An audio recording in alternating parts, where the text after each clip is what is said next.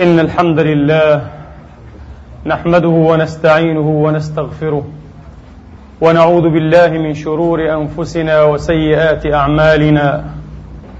من يهده الله فلا مضل له ومن يضلل فلا هادي له. وأشهد أن لا إله إلا الله وحده لا شريك له ولا نظير له ولا مثال له. وأشهد أن سيدنا وحبيبنا ونبينا وإمامنا محمدا عبد الله ورسوله وصفوته من خلقه وسفيره بينه وبين عباده خاتم النبيين وإمام المرسلين. بعثه سبحانه وتعالى على فترة من الرسل فأقام به الملة العوجا وفتح به أعينا عميا وآذانا صما وقلوبا غلفا وجاهد عليه الصلاة وأفضل السلام في الله حق جهاده حتى أتاه من ربه اليقين. اللهم صل وسلم وبارك عليه وعلى آله الطيبين الطاهرين وصحابته المباركين الغر الميامين واتباعهم بإحسان إلى يوم الدين وعلينا وعليكم والمسلمين والمسلمات معهم بفضله ومنه ورحمته. أجمعين. اللهم آمين. اللهم اجعل جمعنا هذا جمعا مرحوما. وتفرقنا من بعده تفرقا معصوما. لا تدع فينا شقيا ولا مطرودا ولا محروما. اللهم استر عوراتنا وآمن روعاتنا واحفظنا من بين أيدينا ومن خلفنا وعن أيماننا وعن شمائلنا ومن فوقنا ونعوذ بعظمتك أن نغتال من تحتنا اللهم أحينا متمسكين بسنة محمد صلى الله عليه وآله وأصحابه وسلم وتوفنا على ملته واحشرنا يوم القيامة في زمرته وتحت لوائه وأنلنا شفاعته وأوردنا حوضه واسقنا بيده الشريفة شربة لا نظمأ بعدها أبدا. اللهم اجعل هذا اليوم يوما مسعودا مباركا طيبا وتقبلنا فيه من الصالحين واخواننا المسلمين والمسلمات أجمعين. اللهم تقبل عنا أحسن ما عملنا وتجاوز عن سيئاتنا في أصحاب الجنة. وعد الصدق الذي كانوا يوعدون. ربنا تقبل منا إنك أنت السميع العليم. وتب علينا يا مولانا إنك أنت التواب الرحيم. اللهم آمين. أما بعد أيها الإخوة والأخوات من فضل الله تبارك وتعالى على أمة محمد صلى الله عليه وآله وأصحابه وسلم أن جعل لها هذه البيوت يعمرونها بعبادته ويختلفون إليها لذكره وينطلقون منها مبلغين أمره ونهيه وناشرين أضواء رسالته. وقد قال سبحانه وتعالى في كتابه العزيز إنما يعمر مساجد الله من آمن بالله واليوم الآخر وأقام الصلاة وآتى الزكاة ولم يخش إلا الله. فعسى أولئك أن يكونوا من المهتدين. اللهم اجعلنا هداة مهتدين غير ضالين ولا مضلين.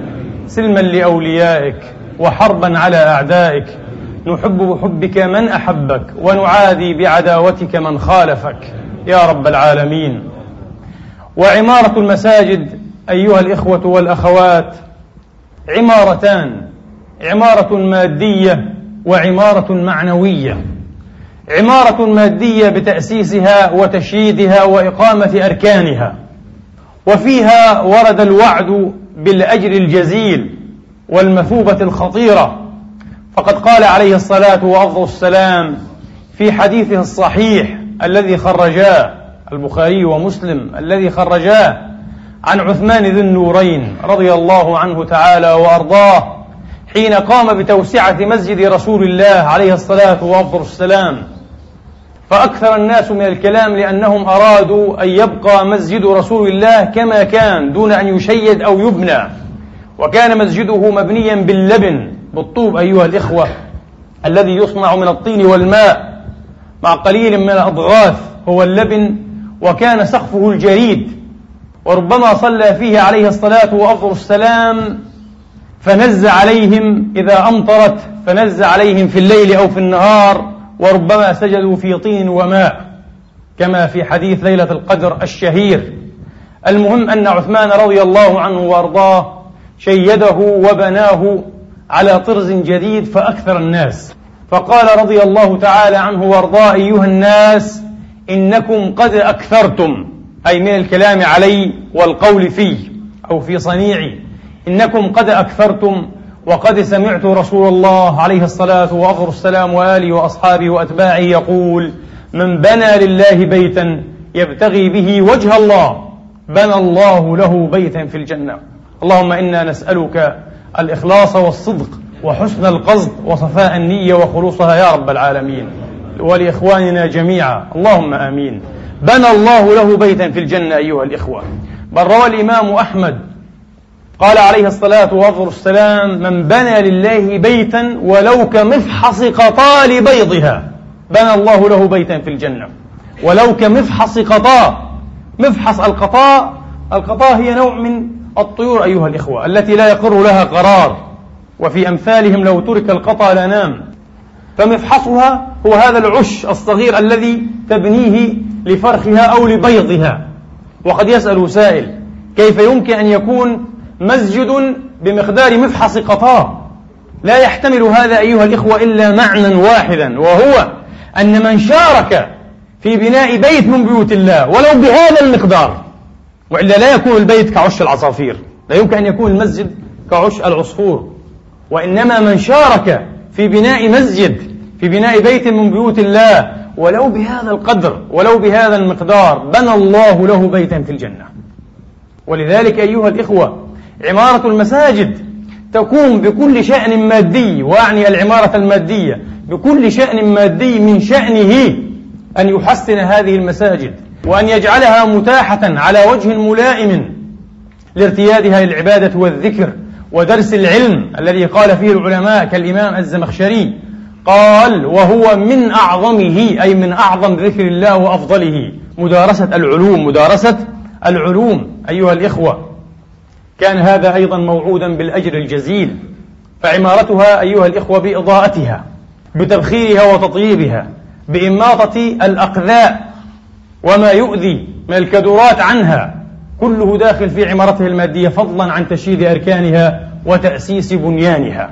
وأما عمارتها المعنوية وهي أهم فتكون كما قلنا بالصلوات فيها ووجوه الاجتماع على الخير وذكر الله بصنوفه وألوانه وأنواعه المختلفة وهي أهم بلا شك العمارة المعنوية ولكن لكل سبيل ولكل وجهة ولكل أجر إن شاء الله تبارك وتعالى. أيها الإخوة هذه مقدمة كما تعلمون اقتضاها المقام ونسأل الله تبارك وتعالى أن يجعل هذه الفاتحة خير مفاتحة في سماء الدعوة والعمل لله تبارك وتعالى والنصح للمسلمين جميعا. اللهم آمين. وبعد ذلكم نخوض في موضوعنا الذي وعدنا بالخوض فيه وهو موضوع مهما تكرر ومهما تجدد حلا في السمع وعذب في القلب حلا في السمع وعذب في القلب. إنه حديثنا عن رسول الله عن مولانا المصطفى عليه الصلاة وافضل السلام ولا زلنا في شهر ربيع لكنه ربيع الآخر لكنه ربيع أيضا مرتبط بربيع محمد عليه الصلاة وأفضل السلام الذي هو ربيع الوجود وخير ما نفتتح به آيات من كلام الله تبارك وتعالى في هذا النبي العظيم وهذا الرسول الكريم حيث يقول الله تبارك وتعالى في كتابه العزيز بعد أن أعوذ بالله من الشيطان الرجيم. بسم الله الرحمن الرحيم. ما كان على النبي من حرج فيما فرض الله له. سنة الله في الذين خلوا من قبل وكان أمر الله قدرا مقدورا. الذين يبلغون رسالات الله ويخشونه ولا يخشون إلا الله ولا يخشون أحدا إلا الله وكفى بالله حسيبا ما كان محمد أبا أحد من رجالكم ولكن رسول الله وخاتم النبيين. وكان الله بكل شيء عليما. يا أيها الذين آمنوا اذكروا الله ذكرا كثيرا. وسبحوه بكرة وأصيلا. هو الذي يصلي عليكم وملائكته ليخرجكم من الظلمات ليخرجكم من الظلمات إلى النور وكان بالمؤمنين رحيما. تحيتهم يوم يلقونه سلام وأعد لهم أجرا كريما. يا أيها النبي إنا أرسلناك شاهدا ومبشرا. إنا أرسلناك شاهدا ومبشرا ونذيرا وداعيا إلى الله بإذنه وسراجا منيرا وبشر المؤمنين بأن لهم من الله فضلا كبيرا صدق الله العظيم وبلغ رسوله الكريم ونحن على ذلك من الشاهدين. اللهم اجعلنا من شهداء الحق القائمين بالقسط آمين. اللهم آمين. يا أيها النبي إنا أرسلناك شاهدا ومبشرا ونذيرا وداعيا إلى الله بإذنه وسراجا منيرا. وقد وصفه ربه سبحانه وتعالى في موضع آخر أيها الإخوة بأنه نور. فرسول الله عليه الصلاة وأفضل السلام سراج منير وهو نور. وقد لبى الله لا ريب ولا جرم دعوته حيث كان يكثر أن يجعل الله له تبارك وتعالى في سمعه نورا وفي بصره نورا وفي لحمه نورا وفي عظمه نورا وفي دمه نورا وفي بشره نورا وأن يتمم له نورا. عليه الصلاة وأفضل السلام. فالنبي عليه الصلاة وأفضل السلام أيها الإخوة عبد منور بأنوار الله تبارك وتعالى بأنوار العبودية. عبد منور لا نقول إنه نور على الحقيقة وإنما هو عبد نوره الله. تخللته أنوار الله تبارك وتعالى تخللت كل شيء فيه. وأول ما ظهر ذلك ظهر على شكله الكريم على محياه الوسيم على وجهه المبجل المشرف عليه الصلاة وأفضل السلام عن أبي عبيدة ابن محمد ابن عمار بن ياسر قال سألت الربيع أو الربيع بنت معوذ رضي الله عنهم وأرضاهم أجمعين. قلت لها صفي لنا رسول الله عليه الصلاة والسلام. طبعا أبو عبيدة هذا لم يرى رسول الله. هو ابن محمد ابن عمار بن ياسر رضي الله عنهم وأرضاهم أجمعين. سأل الربيع بنت معوذ أن تصف لهم رسول الله عليه الصلاة وأفضل السلام. فقالت الربيع رضي الله عنها يا بني لو رأيته لرأيت الشمس جارية. هو الشمس. حين تراه هو الشمس. أحلى من الشمس وأحلى من القمر. أو أنور من الشمس وأحلى من القمر أيها الإخوة. كأن الشمس تجري في وجهه. أمين مصطفى للخير يدعو كضوء البدر زايله الظلام. يقول حجة الإسلام أبو حامد الغزالي قدس الله سره. قال وأحسن ما قيل فيه. كان العلماء يقولون يقول أبو حامد كان العلماء يقولون أحسن ما قيل فيه ما قاله فيه صاحبه أبو بكر الصديق رضي الله عنه وأرضاه شعرا. أمين مصطفى للخير يدعو كضوء البدر زايله الظلام.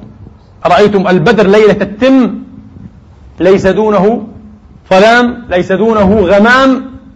محمد هكذا. بل حقيق بالبدر أيها الإخوة. حقيق بالبدر أن يشبه بمحمد.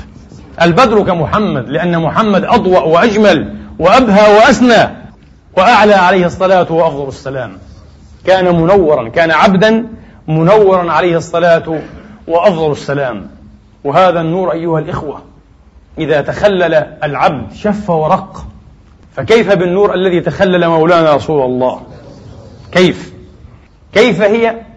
شفافيته ورقته وصفائيته عليه الصلاة وأفضل السلام إنها شفافية ورقة أيها الإخوة.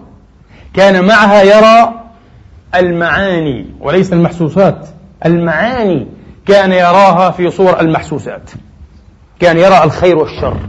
يرى المعاني. كان يرى الخير والشر في صورة محسوسة. وهذا لغلبة الرقة والصفائية والشفافية. على روحه ونفسه بأبي وأمي.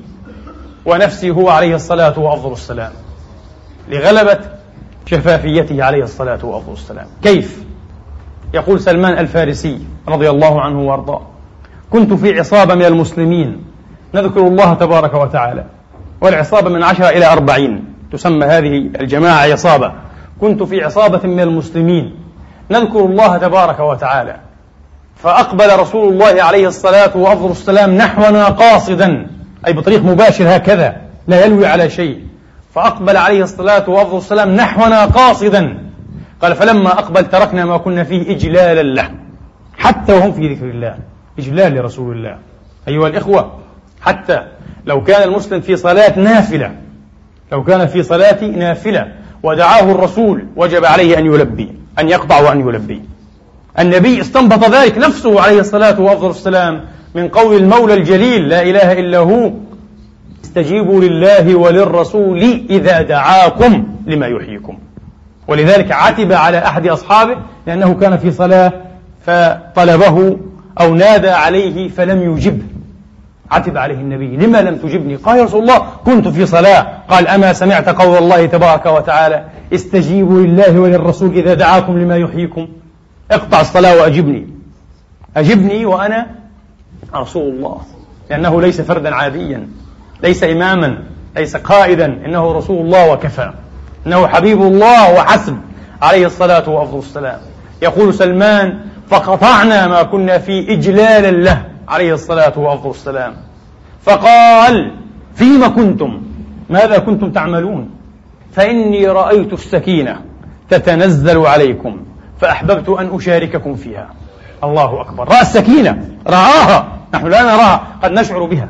قد يشعر بها الأصفياء منا. لكن لا نراها. هو رآها. يراها في أي شكل أو في أي شكلة في أي هيئة لا يعلم ذلك إلا الله ورسول الله عليه الصلاة والسلام الذي أراه الله ذلك.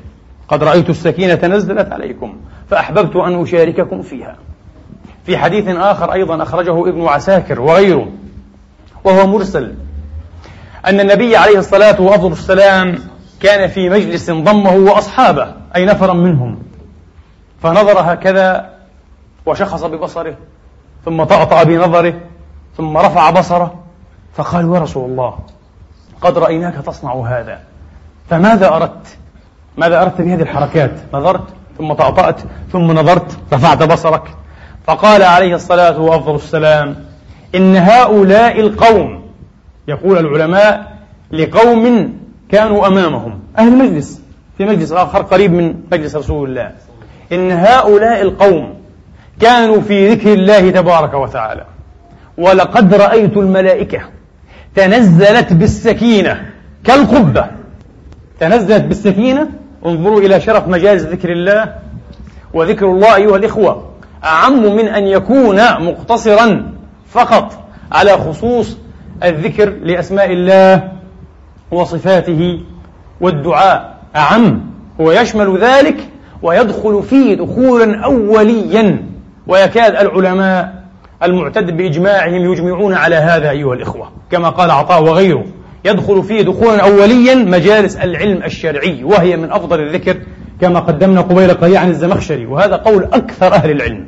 مجالس العلم أن تعلم الحلال والحرام ما يجوز وما لا يجوز أمر الله ونهيه وزجرة من أفضل ذكر الله تبارك وتعالى. من أفضل ذكر الله. فربما كانوا في ذكر محض ربما كانوا في تذكير ربما كانوا في مجلس علم. كله ذكر كله ذكر أيها الإخوة.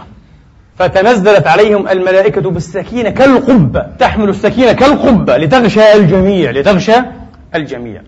لكن استمعوا إلى خاتمة الحديث. يقول عليه الصلاة وأفضل السلام فنطق منهم رجل بكلمة باطل فارتفعت. انظروا إلى شؤم المبطلين. الإنسان حين يكون مبطلا لا يتكلم إلا بالباطل. الكلمة يا إخواني مسؤولية. أن تفوه بكلمة مسؤولية أمام الله. يعني هذا الذي تكلم بكلمة مبطلة بكلمة باطل. ولشؤم كلامه رفع الله هذه السكينة. ألا يجوز أيها الإخوة أن يحاسب يوم القيامة على ما فعل؟ لما يحرم هؤلاء من السكينة التي كان لكل منهم نصيب موفور منها بشؤم رجل تكلم وربما لم يراعي لم يراعي الله في هذه الكلمة. كلمة نطق بها من سخط الله. ارتفعت الملائكة. هكذا. ويشبه هذا تماما حديث ليلة القدر حين خرج النبي ليخبرهم بها ليخبرهم بتعيين ليلة القدر. يقول عليه الصلاة والسلام فتلاحى رجلان. نوع من الجدال لكن بالباطل ليس أي جدال بالتي هي أحسن. تلاحيا تجادل هكذا. فارتفعت. قال فالتمسوها في العشر الأواخر. ارتفعت. بشؤم هذا النقاش الذي لم يرد به وجه الله. فالكلمة مسؤولية. الله تبارك وتعالى عند لسان كل امرئ وقلبه فليتق الله. إذا فاه بكلمة إذا أراد أن يفوه بكلمة ليتقي الله لينظر ماذا أراد بها. هل أراد بها الهوى وحظ النفس؟ أم أراد بها رضوان الله والنصح للمسلمين؟ يقول فارتفعت عليه الصلاة وأفضل السلام. أيضا مثل هذا في العجب. الحمى أيها الإخوة الحمى. رآها النبي عليه الصلاة والسلام وخاطبها وخاطبت. كيف يمكن؟ الحمى هذا المرض. كيف؟ إنه معنى لكن تجسد في شكل محسوس وشكل عاقل. الغيب يا إخواني ليس فقط يوم القيامة حتى في هذه الدار أو حتى في الدنيا في هذا الكون الغيب عالم آخر وسيع جدا وفسيح وسحيق عميق أوسع من عالم الشهادة بما لا يجوز معه المقايسة والمقارنة. وله قوانينه وله دساتيره وله نظمه وهذا العالم يلجه من أهل الله تبارك وتعالى. كل بمقدار ما عنده من الصفاء واليقين والدين.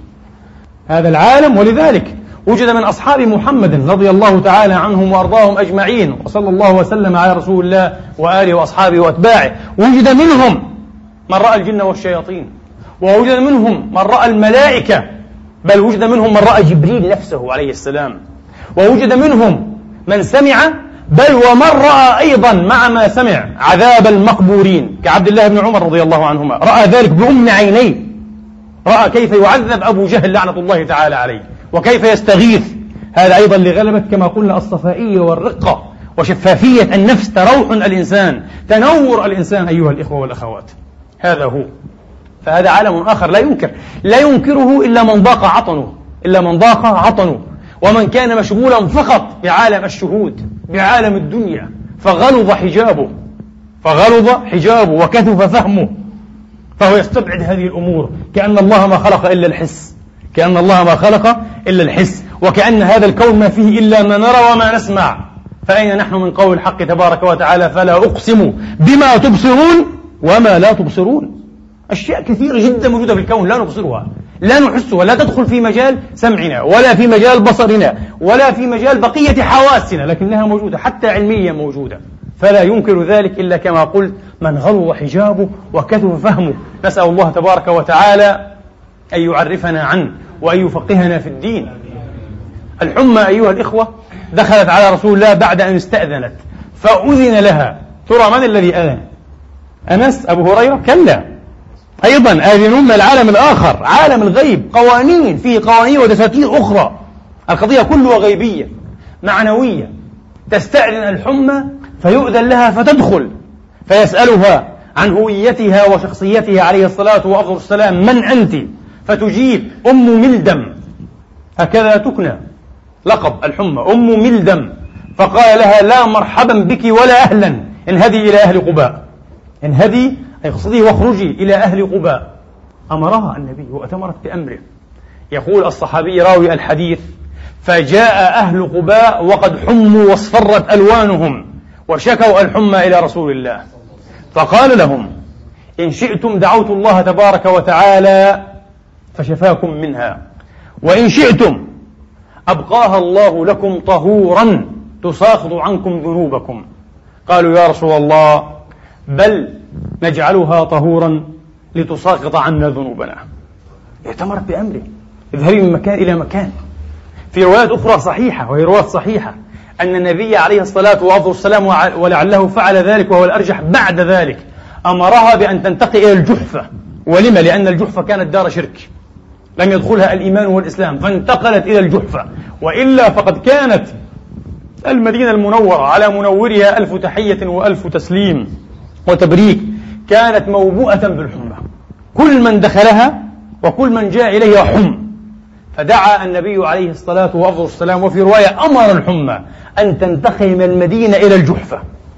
وقد يكون جمع بين الأمرين. دعا الله وأمرها. واستجاب الله واستجابت هي لأمره عليه الصلاة والسلام. فانتقلت وزالت المدينة وأهل المدينة. صلى الله عليه وآله وأصحابه وسلم. شيء عجيب. أعجب من ذلك أيها الإخوة رؤيته الملكوت وعجائب الملكوت وما يتعلق بالدار الآخرة. بالصراط والميزان والجنة والنار وقبل ذلك البرزخ كله كان يراه وهو في دنياه بيننا. حي يرزق من لحم ودم عليه الصلاة والسلام وأشهر شيء في هذا الباب حديث الكفارات والدرجات. ولن أسوقه لأنني ذكرته في أكثر من خطبة وشرحته مرة في خطبة بحيالها. لكن نذكر منه الشاهد فقط. حديث الدرجات والكفارات وصححه غير واحد من أئمة الحديث رحمة الله على الجميع وعلينا وعليكم. يقول عليه الصلاة والسلام فتجلى لي ما بين السماوات والأرض. انظروا إلى هذا التجلي. وفي رواية فعلمت ما بين السماوات والأرض. ثم تلا قول الحق تبارك وتعالى وكذلك نري إبراهيم. وإذا كانت هذه كرامة لإبراهيم فمحمد عند الله أكرم. وكذلك ولذلك تلا النبي هذه الآية. وكذلك نري إبراهيم ملكوت السماوات والأرض وليكون من الموقنين.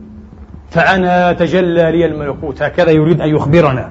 تجلى لي الملكوت. فعلمت ما بين السماء والأرض. في رواية تجلى لي ما في السماوات والأرض أيها الإخوة. شيء عجيب وغريب. في حديث الكسوف وهو مخرج أيضا في الصحاح من رواية ابن عباس رضي الله عنهما وأرضاهما وهي في صحيح البخاري. يقول ابن عباس انكسفت الشمس على عهد رسول الله صلى الله عليه وآله وأصحابه وسلم فصلى بالناس أي صلاة الكسوف. فلما انصرف من صلاته فلما انصرف من صلاته قيل له يا رسول الله رأيناك صنعت شيئا لم تكن تصنع مثله. لأنه وهو في الصلاة تقدم هكذا كأنه يتناول شيئا ثم كع أو تكعكع عاد.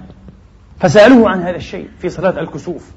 فقال لقد تجلت لي الجنة فأردت أن أتناول عنقودا منها. لو أصبت لأكلتم منه ما بقيت الدنيا. الله أكبر.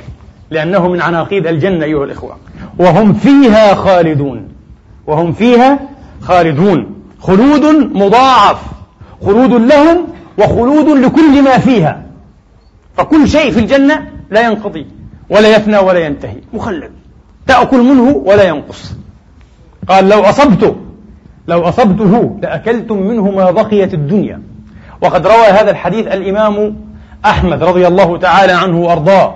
وفيه قال عليه الصلاة وأفضل السلام فأردت إيه أن أتناول قطفا أي قطفا من عنب. لو أخذته لأكل منه من بين السماوات والأرض لا ينقصونه أبدا. من بين السماوات والأرض لا ينقصونه أبدا. لكن الله تبارك وتعالى لم يقدر ذلك. لم يقدر ذلك. حتى تستمر مسألة الامتحان بالإيمان. الامتحان بالإيمان. الإيمان بماذا؟ بالغيوب. وهذه معجزة ثابتة. لأنها تستمر أبدا أيها الإخوة إلى يوم الدين. إذا ذهبت حكمة الامتحان بالغيوب. ذهبت حكمة الامتحان بالغيوب. أيها الإخوة سماعه المقبورين. وتعلمون الحديث المشهور في ذلك وهو في الصحيح. ولكن له روايات روايات مخيفة. سأذكر منها رواية الإمام الشيخ الملقب بشيخ الأئمة أبي محمد ابن خزيمة في كتابه السنة وليس في الصحيح في كتابه السنة. روى ابن خزيمة عن أبي أمامة وأيضا عن أبي أمامة رواه الإمام أحمد في مسنده. والحديث مشهور عن أبي أمامة رضي الله تعالى عنهم وأرضاهم أجمعين. قال مر رسول الله صلى الله عليه وآله وأصحابه وسلم ببقيع الغرقد. ببقيع الغرقد. الآن قبالة مسجده الشريف وقبره المنيف. وفيه جملة طائلة من أصحابه رضي الله تعالى عنهم وأرضاهم. نعم. في روضاتهم ينعمون. وآل بيته المطهرين. المهم مر بقيع الغرقد فرأى قبرين ثريين. ما معنى ثريين؟ أي ثراهما لا يزال رطبا. أي أنهما دفنا قريبا أي حديثا. فقال عليه الصلاة وأفضل السلام أدفنتم هنا فلانا وفلانة أنثى؟ وفي رواية أدفنتم هنا فلانا وفلانا؟ قالوا نعم يا رسول الله. قال أقعد الآن فلان يضرب. يراه ويسمعه. أقعد الآن فلان يضرب. ثم قال والذي نفسي بيده لقد ضرب ضربة سمعها. الخلائق جميعا إلا الثقلين الإنس والجن. ولولا تمريج قلوبكم هذه القلوب المشتغلة بحب الدنيا بالشهوات بالنفاق بالرياء بالكذب باقتناص الأموال من حلها من حرامها. ولولا تمريج قلوبكم وتزيدكم في الحديث الكذب والمبالغة فضلا عن البهتان والافتراء والعياذ بالله تبارك وتعالى. النبي لم يذكر ذلك ذكر فقط التزيد وهو داخل في باب ماذا؟ المبالغة. وأيضا فيه فيه كذب وافتراء وتزيدكم في الحديث. لدعوت الله تبارك وتعالى ولسمعتم ما أسمع. لكن أنتم غير مستأهلين. غير مستعدين لذلك. لماذا؟ لتمرج القلوب وتزيد الألسنة. ما ينفعش. لا يجوز. لا يصح. لا يسوغ. لكن القلوب الطاهرة الألسنة النقية الصادقة قد تسمع ذلك. كما حصل لعبد الله بن عمر. والحديث صحيح. رضي الله عنهم وأرضاهم أجمعين. ثم قال عليه الصلاة والسلام والآن يضرب فلان الثاني. رأى هذا ورأى هذا أو سمع هذا وسمع هذا. والآن يضرب فلان. ثم قال والذي نفسي بيده لقد ضرب ضربة تقطع لها كل عضو منه.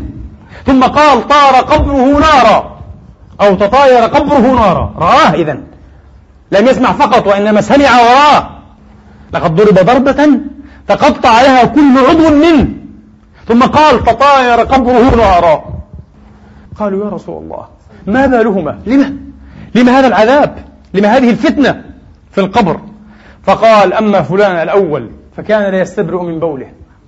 ومع ذلك أنه قد يقدم على الصلاة دون أن يكون إيه؟ قد أحسن أو استكمل طهارته. يقضي بولته دون أن يستبرئ جيدا ويمشي. هذا شأن الكفار طبعا. لكن بحمد الله أكثر المسلمين لا يفعلون ذلك. المسلمون يتنزهون جدا في هذه المسائل حرصا على كمال الطهارة على كمال الطهارة بفضل الله. لكن من فعلها فهي من الكبائر أيها الإخوة.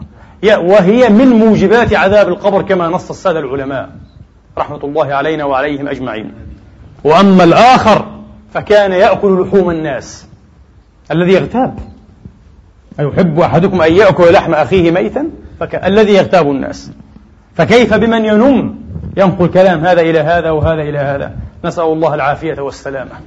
يعني النبي عليه الصلاة وأفضل السلام أيها الإخوة اطلع على هذه الأحوال. روى الإمام ابن ماجه عن سيدنا الإمام الحسين السبط الشهيد عليه السلام ورضي الله تعالى عنه وأرضاه وعن آل بيت رسول الله وأصحابه وأتباعهم. يقول الحسين عليه السلام لما توفي القاسم ابن خديجة ابن محمد عليه الصلاة والسلام قالت خديجة يا رسول الله لو أن الله تبارك وتعالى كان أبقاه حتى يستكمل رضاعة. لكنه هكذا افتلت توفي صغيرا دون أن يستكمل رضاعة. فقال عليه الصلاة وأفضل السلام إن تمام رضاعه في الجنة. قالت يا رسول الله أمنا خديجة عليه السلام ورضي الله عنها وأرضاها. يا رسول الله لو أعلم ذلك أن ابني يستكمل رضاعه في الجنة لهون ذلك علي من أمره. يكون أهون وأخف. فقال عليه الصلاة والسلام يا خديجة إن شئت دعوت الله تبارك وتعالى فأسمعك صوته في الجنة. الآن تسمعين بإذن الله. فقالت بل أصدق الله ورسوله. بل أصدق الله ورسوله. اللهم صل وسلم على سيدنا محمد وآله وأصحابه وأتباعه في الأولين وصل عليه في الآخرين وصل عليه يوم الدين وصل عليه في العالمين وصل عليه إلى أبد الآبدين. اللهم آمين. هكذا أيها الإخوة. يقول أنس بن مالك رضي الله عنه وأرضاه كنت مع رسول الله عليه الصلاة وأفضل السلام فمررنا على قوم يذكرون الله فقال لي يا أنس أترى ما بأيديهم ما أرى؟ أي ترى كما أرى؟ معنى السؤال أترى ما بأيديهم ما أرى؟ فقلت يا رسول الله ما ترى؟ فقال نورا هؤلاء كل واحد منهم بين أيديه أو بين يديه نور وأنا أراه لأنهم في ذكر الله. فقلت يا رسول الله ادعو الله أن يرينيه فدعا الله. قال فرأيت النور مباشرة. كيف لا يؤمنون به؟ كيف لا يموتون حبا وهياما ووجدا وعشقا بمحمد عليه الصلاة والسلام؟ وكانوا يرون هذه الآيات. ادعوا الله فدعا الله فرأى مباشرة كشف عنه هذا الحجاب.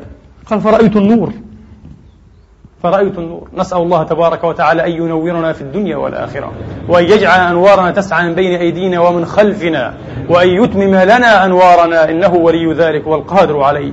أقول ما تسمعون وأستغفر الله لي ولكم فاستغفروه وادعوه وأنتم موقنون بالإجابة.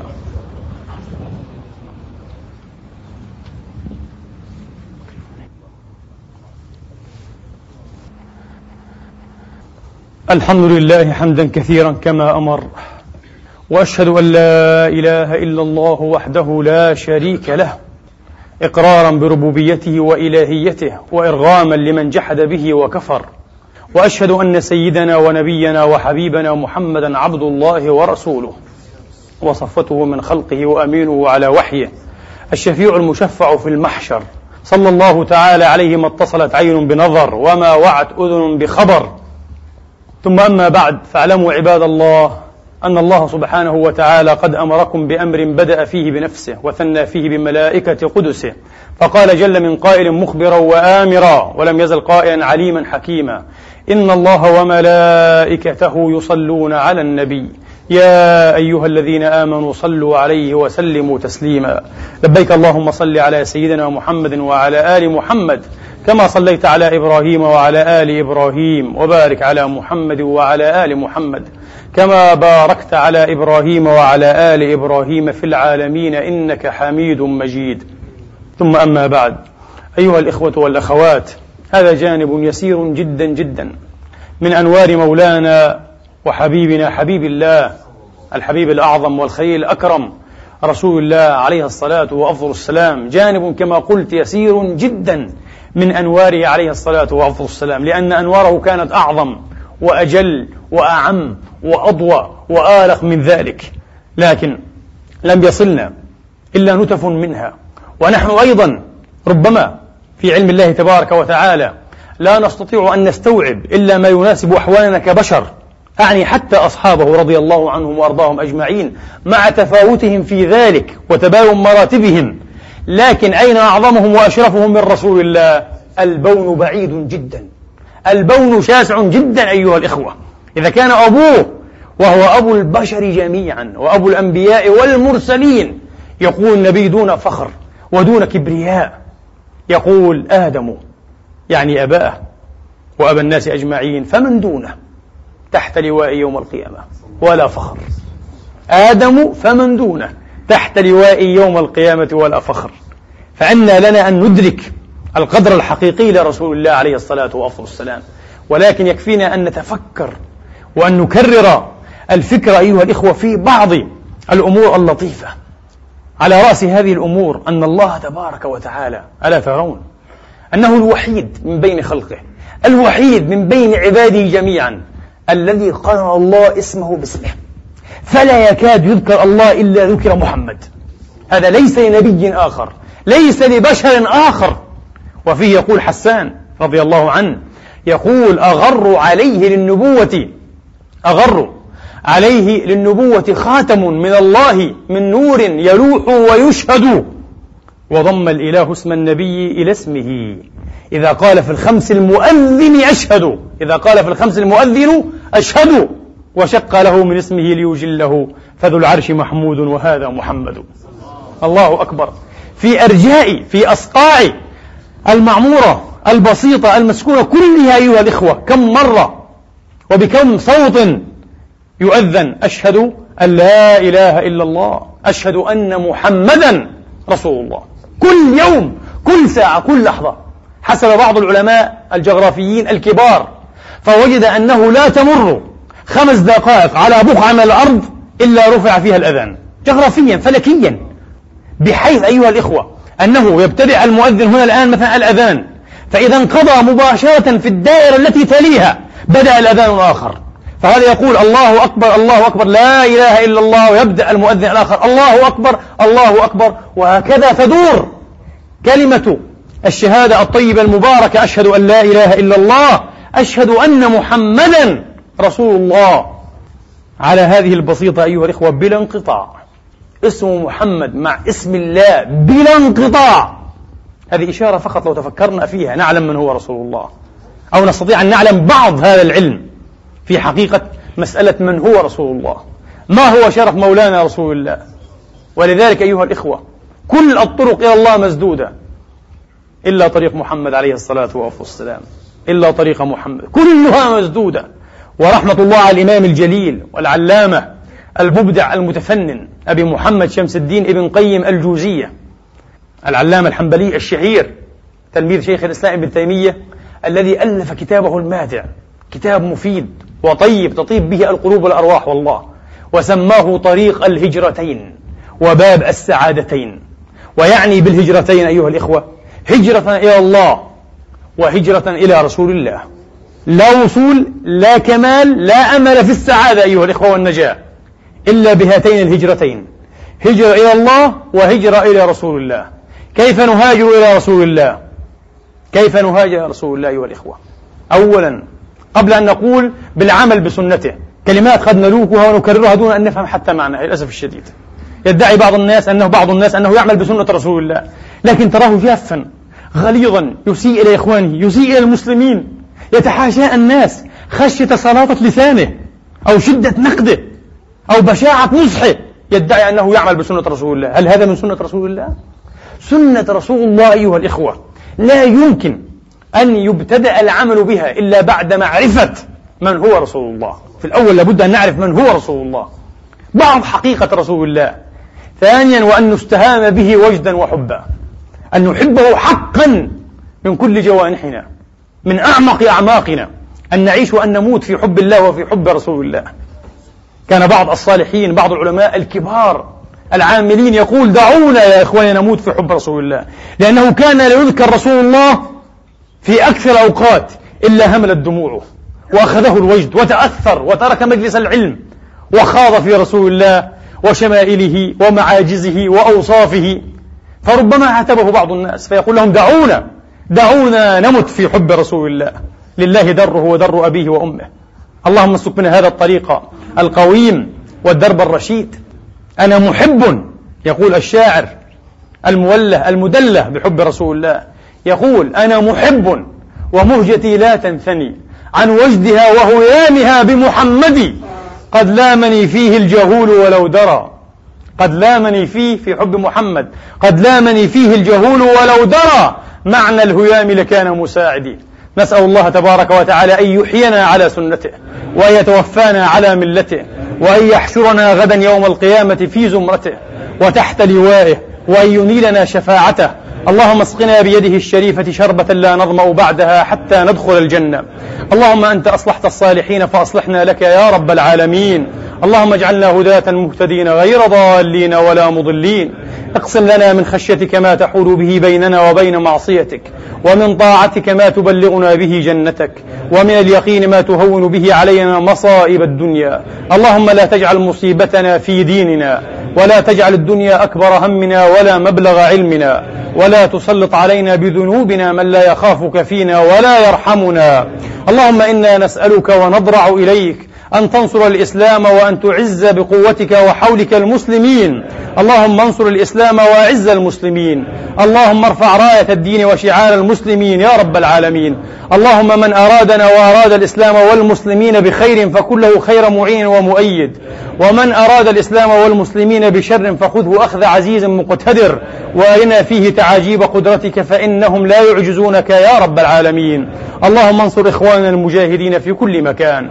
اللهم انصر إخواننا المجاهدين في فلسطين السليبة. اللهم ردها إلى عز الإسلام وكرامة المسلمين. اللهم بدد شمل اليهود.